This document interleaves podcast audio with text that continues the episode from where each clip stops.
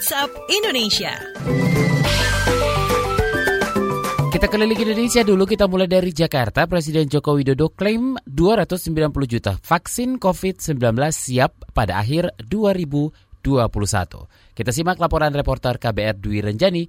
Selamat pagi. Selamat pagi. Presiden Joko Widodo mengklaim sebanyak 30 juta vaksin COVID-19 bakal tersedia akhir tahun ini.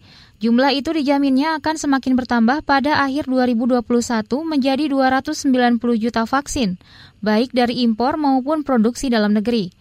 Jokowi mengklaim belum ada negara tetangga yang mampu menyaingi Indonesia dalam memastikan ketersediaan vaksin. Hal ini disampaikan saat membuka rapat terbatas terkait laporan Komite Penanganan COVID-19 dan Pemulihan Ekonomi Nasional di Istana Negara.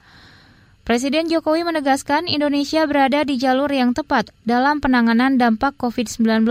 Namun, cara komunikasi yang buruk dari jajarannya menyebabkan pemberitaan miring terutama di media asing. Jokowi meminta seluruh pejabat terkait berkoordinasi terlebih dahulu dengan juru bicara pemerintah Wiku Adhisa Smito sebelum memberikan pernyataan publik. Demikian saya Dwi Renjani melaporkan untuk KBR. Selanjutnya menuju Balikpapan, Kalimantan Timur, sebanyak 66 anak di Balikpapan tertular COVID-19 dari orang tua.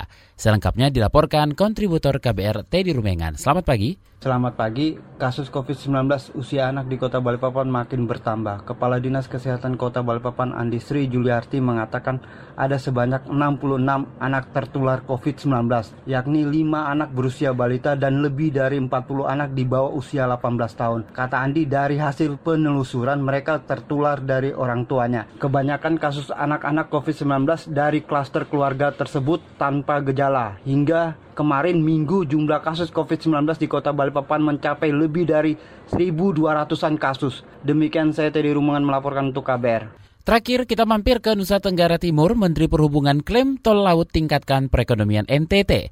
Kita simak reporter KBR Mutia Kusuma Wardani. Selamat pagi.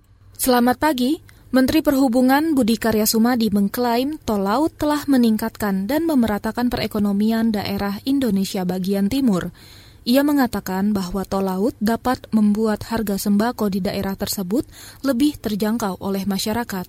Menteri Budi mengatakan bahwa pihaknya tengah memfokuskan pembangunan guna menciptakan kemandirian maritim, misalnya Pelabuhan Kijing di Kalimantan Barat dan Pelabuhan Labuan Bajo di NTT. Diketahui sebelumnya bahwa Presiden Joko Widodo mencanangkan program tol laut sejak 2015 lalu yang bertujuan menekan disparitas harga di wilayah Indonesia.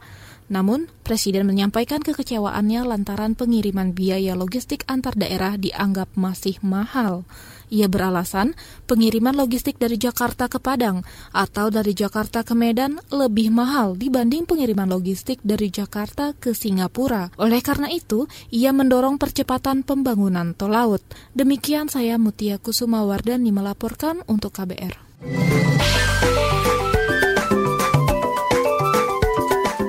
WhatsApp Indonesia.